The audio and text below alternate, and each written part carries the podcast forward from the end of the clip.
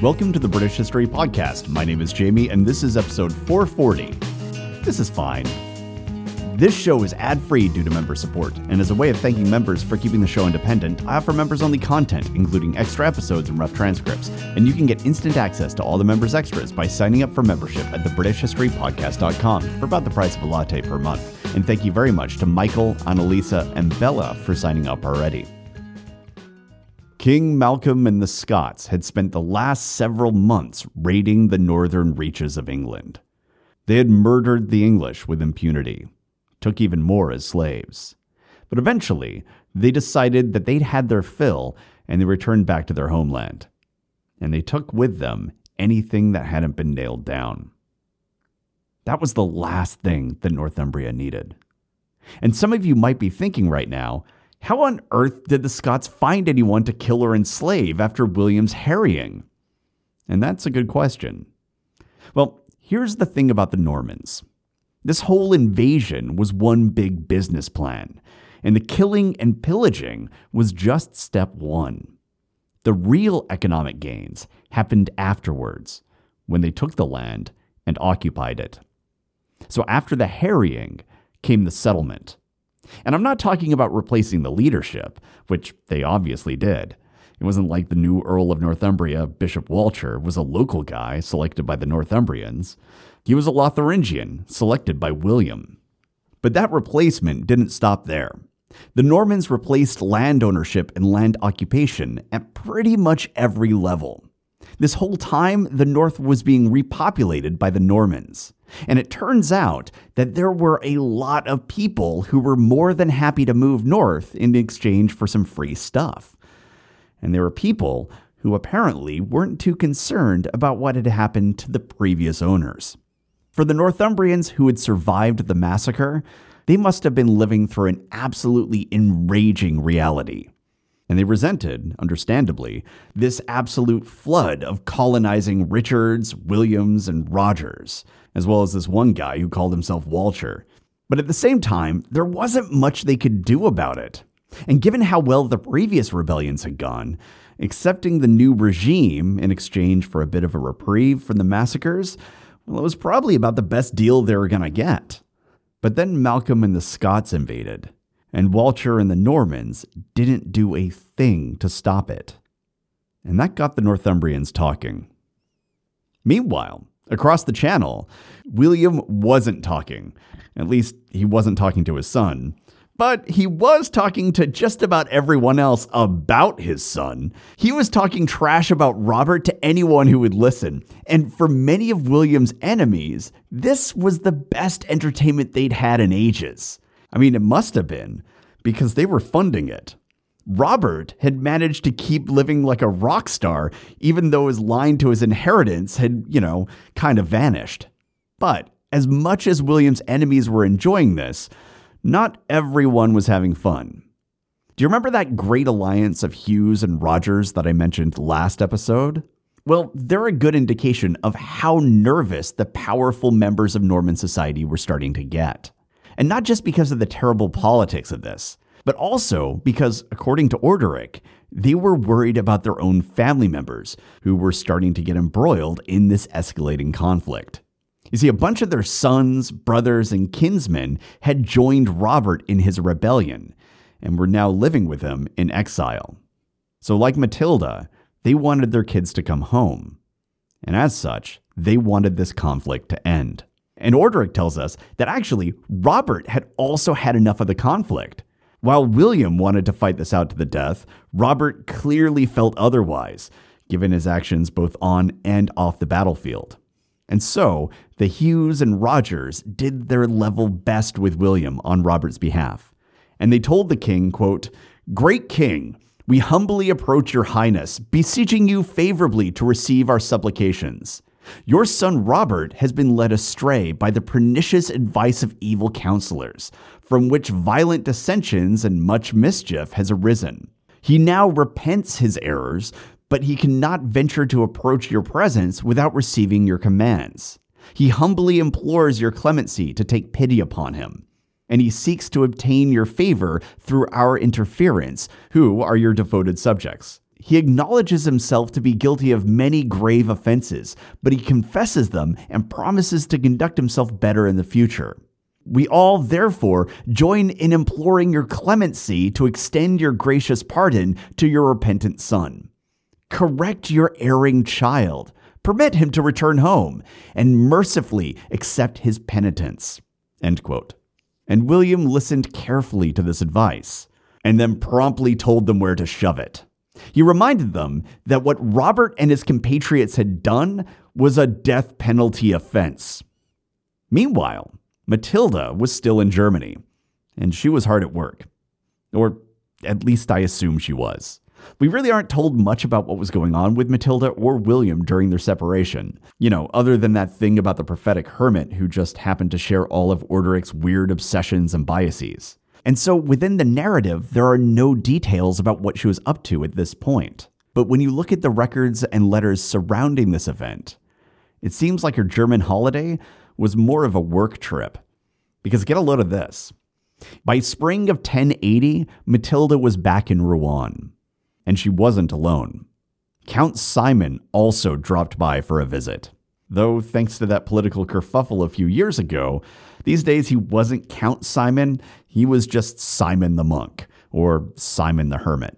Because if you remember back, Count Simon had married someone he wasn't supposed to, and it all got a bit messy. There was drama, there was war, and once things were clearly turning against him, he was asked to retire to religious life, which he did. Well, in spring of 1080, his life of quiet contemplation took a pause, and he found himself in William's court, alongside Matilda. And he was likely there to try and convince the bastard to back down on the matter of Robert. And Simon would have been a good choice for this. He was a friend, he'd been close with the family for his entire life, he was about the same age as Robert, and probably critically, he was a good example of someone who, in the end, set aside his own desires and did what was demanded of him when things started to go really bad. And we're told that during this meeting, Matilda and William had intense religious discussions with Simon that went on for ages. And I wonder what they might have been talking about. But Simon wasn't the only religious figure who was visiting William in the aftermath of Matilda's trip to Germany. Archbishop Richard of Bourges and Archbishop Warmond of Vienne also came to visit. And that was unusual. I mean, these guys aren't ones to hang around Norman courts. And it's possible that the reason that they were in court right now was because Richard and Warmond weren't just archbishops. They also served as papal emissaries. And we know that Pope Gregory was keeping a close eye on the House of Normandy. In fact, we even know the name of the guy who was keeping him apprised an Anglo Norman legate by the name of Hubert. We also know that the Pope wasn't pleased with how things have been going over there. And so there's a very good chance that those archbishops were in Normandy at the Pope's request. Looking at the records, as well as the various letters from this period, it seems like the basic argument that Matilda and her allies were making on Robert's behalf was that Robert was a good kid who fell in with a bad crowd, and so this really wasn't his fault at all. William shouldn't blame him, he should blame his advisors. Now, obviously, not all of the Hughes and Rogers would have been on board with this argument, because for some of them, their kids were the ones who made up this bad crowd that Robert was running around with, which would mean that they were being set up to take the fall.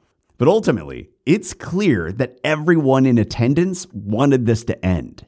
And even some powerful figures who weren't in attendance wanted it to end. And I saved the best of the visitors for last. You see, in Easter of 1080, the royal court held their celebration on an island that was just to the south of Rouen. And we have a witness list. We see Matilda there, we see William there, we see those archbishops, we see a whole bunch of important people. And we also see Robert Curthose. It looks like they finally got them in the same room together, you know, without drawn swords. And somehow a truce was established. Now, Orderic tells us that William was finally persuaded to accept peace because so many high ranked individuals had come to intervene and urge him to chill the hell out. And honestly, he must have been under a lot of political pressure at this point, not to mention marital pressure. because his ideal outcome going into those negotiations was an execution. But instead, we're told that he forgave Robert, he forgave his companions, and he even confirmed Robert as his heir, saying that he would succeed to Normandy upon his death. Now, England wasn't mentioned, but we probably shouldn't read too much into that, since succession politics during this time were kind of strange and soupy, and Norman opinions about England and its place within Norman politics were downright dismissive. But at last, there was peace within the House of Normandy. And we're told that the people of Normandy and Maine, who were subject to much of the violence and devastation caused by this family drama, were very relieved to learn that it was over. Yeah, I bet they were. And they weren't the only people who were pleased to learn about this truce. About three weeks later, in Rome, the Pope sat down to write a few letters.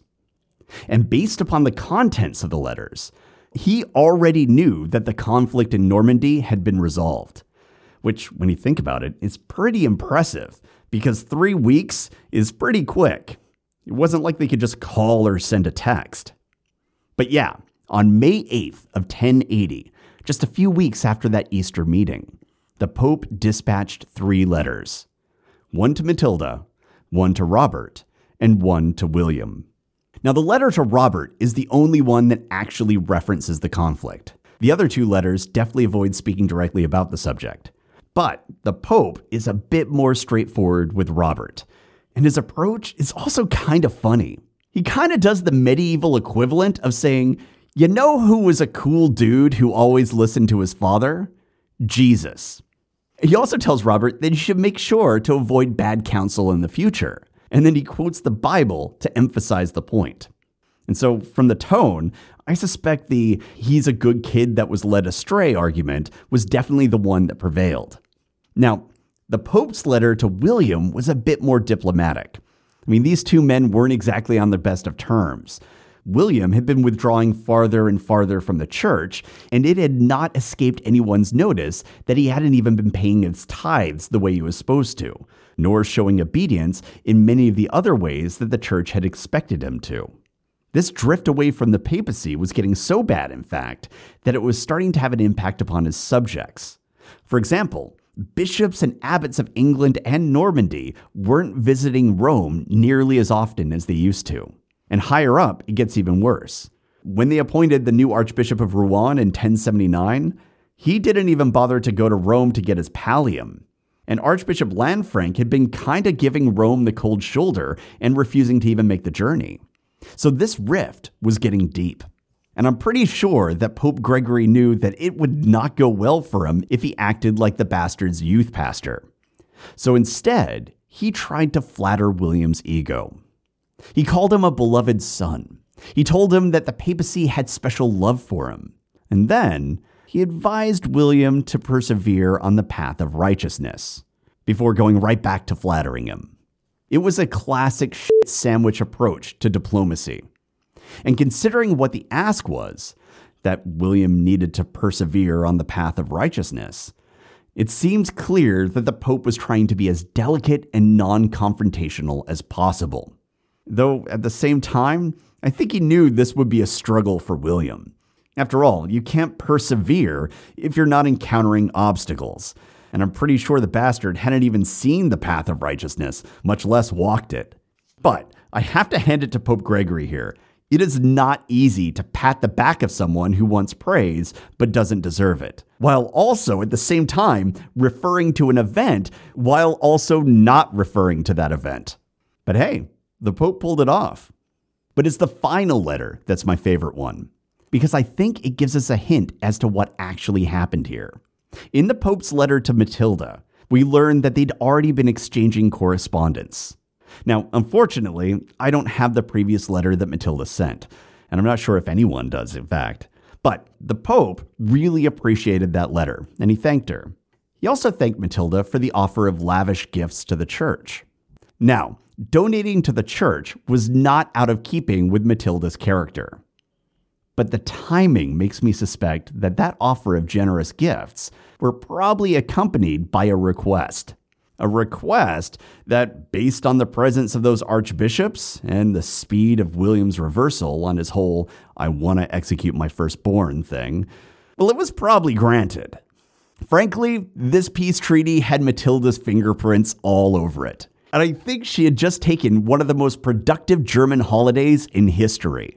I also suspect that she was the glue that was holding this incredibly dysfunctional family together this whole time. Because bless her, someone had to, and it sure as hell wasn't going to be the boys. Now, unfortunately, Matilda was still a woman living in a time when women had very little power, especially over their husbands, which meant there was only so much that she could do when it came to William. And sure enough, shortly after the truce was established and the archbishops left Rouen, William went right back to talking loads of shit about Robert and, quote, often loaded him in public with accusations and reproaches for his disobedience, end quote. Now, Robert, for his part, seems to have stayed in court and dealt with the abuse. We see him appearing in charters on many occasions over the next several years. I mean, I suppose if you know that all of this is going to be yours in just a few years, you might as well just wait out the insults. Now, interestingly, when he does appear on those lists, a lot of times he's right alongside Rufus. And I wish we knew more about how that was resolved, if at all. Because man, that must have been a sibling rivalry for the ages. And as for how Robert felt about his dad, well, there was little love lost there. We're told that as William heaped accusations upon his son and publicly raged about his son's disloyalty, Robert kind of rose to the challenge and refused to attend to or obey the king. If you're already doing the time, you might as well do the crime. So, there you have it. The family, such as it was, was reunited. Then again, this will only last as long as Matilda lives. At the risk of spoiling things, once she dies, Robert bolts. And who could blame him? So, yeah, things were going great over in Rouen. And things weren't much better in England for that matter. In particular, Northumbria was getting downright rebellious, and at the center of this mess was none other than Bishop turned Earl Walcher. The Lotharingian Bishop Walcher first began his English career when he acquired Harold Godwinson's old abbey of Waltham in the aftermath of the conquest. And he began to profit off of it probably pretty quick because we're told he despoiled it. But he wasn't done yet. After the harrying of the North, he acquired the bishopric of Durham. And just like at Waltham, he wasn't content to simply acquire new titles. He was also looking to expand his power base. And this time, he did it by exploiting the labor of the North. He quickly tasked the Northerners with massive building projects for monastic buildings, which he planned to fill with monks of his choosing, almost certainly from the continent. Then, when William executed the popular Earl Waltheof and put the earldom of Northumbria up for sale, Bishop Walcher saw an opportunity to further advance his wealth and power, and he bought the earldom, thereby seizing the ancient seat of power that the local dynasties of Northumbria had spent centuries struggling over and all had a stake in. And when he did that, Walcher went from an annoying bishop who mostly was just a problem for the people of Durham to a common enemy for pretty much all of the lords of Northumbria, which was not a safe spot to be sitting.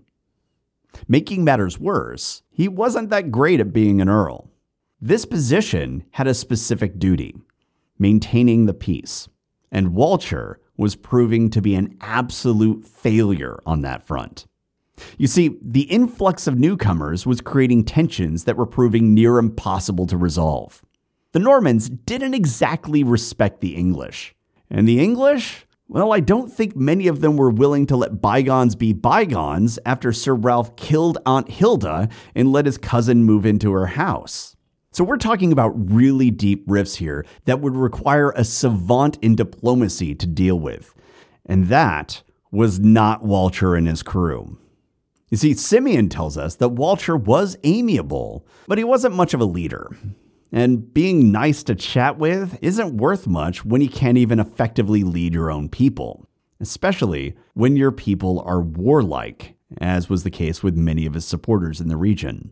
After all, one of the big rewards for being a conquesting knight was getting a plot of land from the people you were conquering.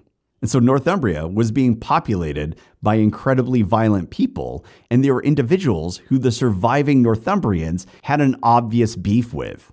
And to give you a sense of how good this new Earl was at soothing local tensions, we see Walcher riding around with a personal guard of 100 soldiers.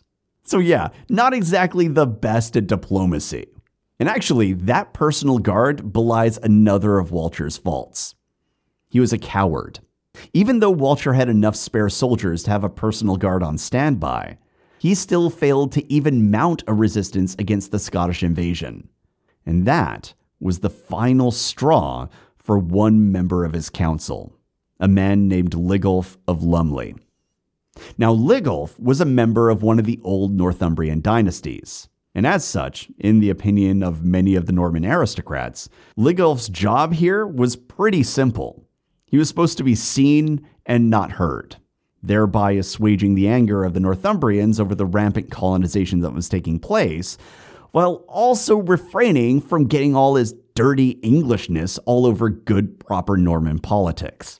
But the fact was that Ligulf was still a Northumbrian lord, and he was old school. So when Bishop Walcher failed to defend his people from the Scots, Ligulf spoke up. And he had a lot to say, not just about how that invasion had been handled. He also denounced how the bishop's officers had been abusing the Northumbrians anytime they got the chance. And, well, that was not appreciated by the Normans, some of whom were, you know, the bishop's officers. In particular, a kinsman of Walcher's and also the bishop's chaplain simply could not believe that this dirty, worthless Englishman would dare criticize the great and wonderful Bishop Walter. And arguments ensued, but in the end, Ligulf was steadfast in his statements. So, to show everyone how battle ready Walcher's household truly was, these two got some people together, they rode out to Ligulf's hall in the middle of the night, and they assassinated him, along with most of his household. Now, this, it turned out, did not have the desired effect. Suddenly, a huge chunk of the North was on the verge of total rebellion, and Bishop Walcher, showing the kind of courage he'd shown previously, promptly locked himself inside Durham Castle, and then sent out messengers to the kin of Ligulf, assuring them that he had nothing to do with any of this. In fact, he was so appalled by what happened, he banished the murderers, and he would swear an oath to that effect. So, an agreement was made. They would all gather at a council, and there oaths would be made by the, both the bishop and the kin of the slain Ligulf. And afterwards, there would be peace. And on the 14th of May of 1080, only a few days after the Pope sent those letters, the council met at Gateshead and all the most powerful nobles and magnates north of the Tyne, as well as many of the lesser nobles and even common folk, had come to attend. So this was a huge gathering. And then Bishop Walcher, along with his enormous personal guard, arrived at the council. And pretty much immediately, people noticed that something was off. Because riding alongside the bishop were the same guys who murdered Ligulf. What the fuck? Walcher claimed he had nothing to do with the massacre, and he said they could trust him because he banished the people who were responsible. And yet here they were, in his retinue, in pride of place. What the actual fuck? And some of Ligulf's kinsmen, including the kin of Waltheof and the kin of Gospatric, spoke to the assembled Englishmen, raging about the absolute disrespect that they were being shown here. They spoke about how they'd heard that the murderers hadn't just been retained by the bishop, they'd been rewarded by him. And if a massacre of an English noble earns rewards, then what hope do the rest of us have? And now the crowd was really fired up. And Bishop Walcher, seeing this ticking time bomb, did the classic Walcher move and barricaded himself inside a nearby church and refused to meet with the English assembly and hiding out right alongside him were the leaders of the massacre. They're named Gilbert and Leobwine. There's also the hated Dean Leofwine, who had the reputation of being among the bishop's most ruthless and cruel advisors. And then milling around outside on guard were the bishop's soldiers, who were likely many of the very same men that Ligulf had accused of abusing the Northumbrians. So, like I said, he wasn't great at diplomacy. But he did try. Apparently, messengers were sent back and forth between the bishop and the assembled Northumbrians, but no agreement could be struck. Shocking. But honestly, the bishop probably should have tried a bit harder, like a lot harder, because this was the North, and they had their own ways of handling political disputes when diplomacy fails. Suddenly, a cry came out from the English leadership. Quote, Short red, good red, slay ye the bishop, end quote. Now, you might remember, red is Old English for advice or counsel. So basically, they shouted, The easiest and best plan here is to kill the bishop. And all at once, the English surged forward, overwhelming and killing the soldiers standing guard outside of the church. And inside the church, Walcher panicked, and he ordered one of the murderers, his own kinsman in fact, Gilbert, to go out there and deal with it. Not because he thought Gilbert was a gifted negotiator. No, Simeon is quite clear on this point. Walcher was hoping that Gilbert would be an effective sacrificial lamb, and that whatever happened to Gilbert would blunt the anger of the assembled Northumbrians. And so Gilbert went outside and defended his liege. It didn't work. Gilbert was killed, but the Northumbrians weren't done. They wanted the bishop. So Bishop Walcher did the next best thing. He sent out the hated Dean Leofwine, along with some of his clergy, again, hoping to blunt their rage. And the clergy did as they were told and went to meet their fate. And the assembly killed Leofwine and his companions before returning to their calls for the bishop's head. So then, Walcher turned to Leobwine, his chaplain, and this was the other of the main orchestrators of that massacre at Ligulf's Hall. And he said, I'm ordering you to go out there. And Leobwine told Walcher exactly where he could shove his orders. They're not calling for me, Walcher. They're calling for you. Why don't you go out there? So, Walcher, running out of options, went to the door to plead for his life. And you know, maybe he should have spent some time getting to know the people that he was supposed to be leading. Because this was the North. Nothing in their history would suggest that once they've been pushed this far, they would just chill out because someone said please. Northumbrian history is one long story of people giving you slack for a while, but once they reached the end of their rope, they were done. And so were you. This region could hold a grudge. Hell, it still can hold a grudge. Thatcher hadn't been prime minister for decades, and the year she died, they basically held two bonfire nights. So when the bishop went to the door and asked if they could just call it Squaresies, he was pulled outside and executed. But the job wasn't done yet. That murderous chaplain, as well as who knows how many Norman soldiers and occupiers, were still hiding in that church. But the North had a solution for that problem, too. They set the church on fire.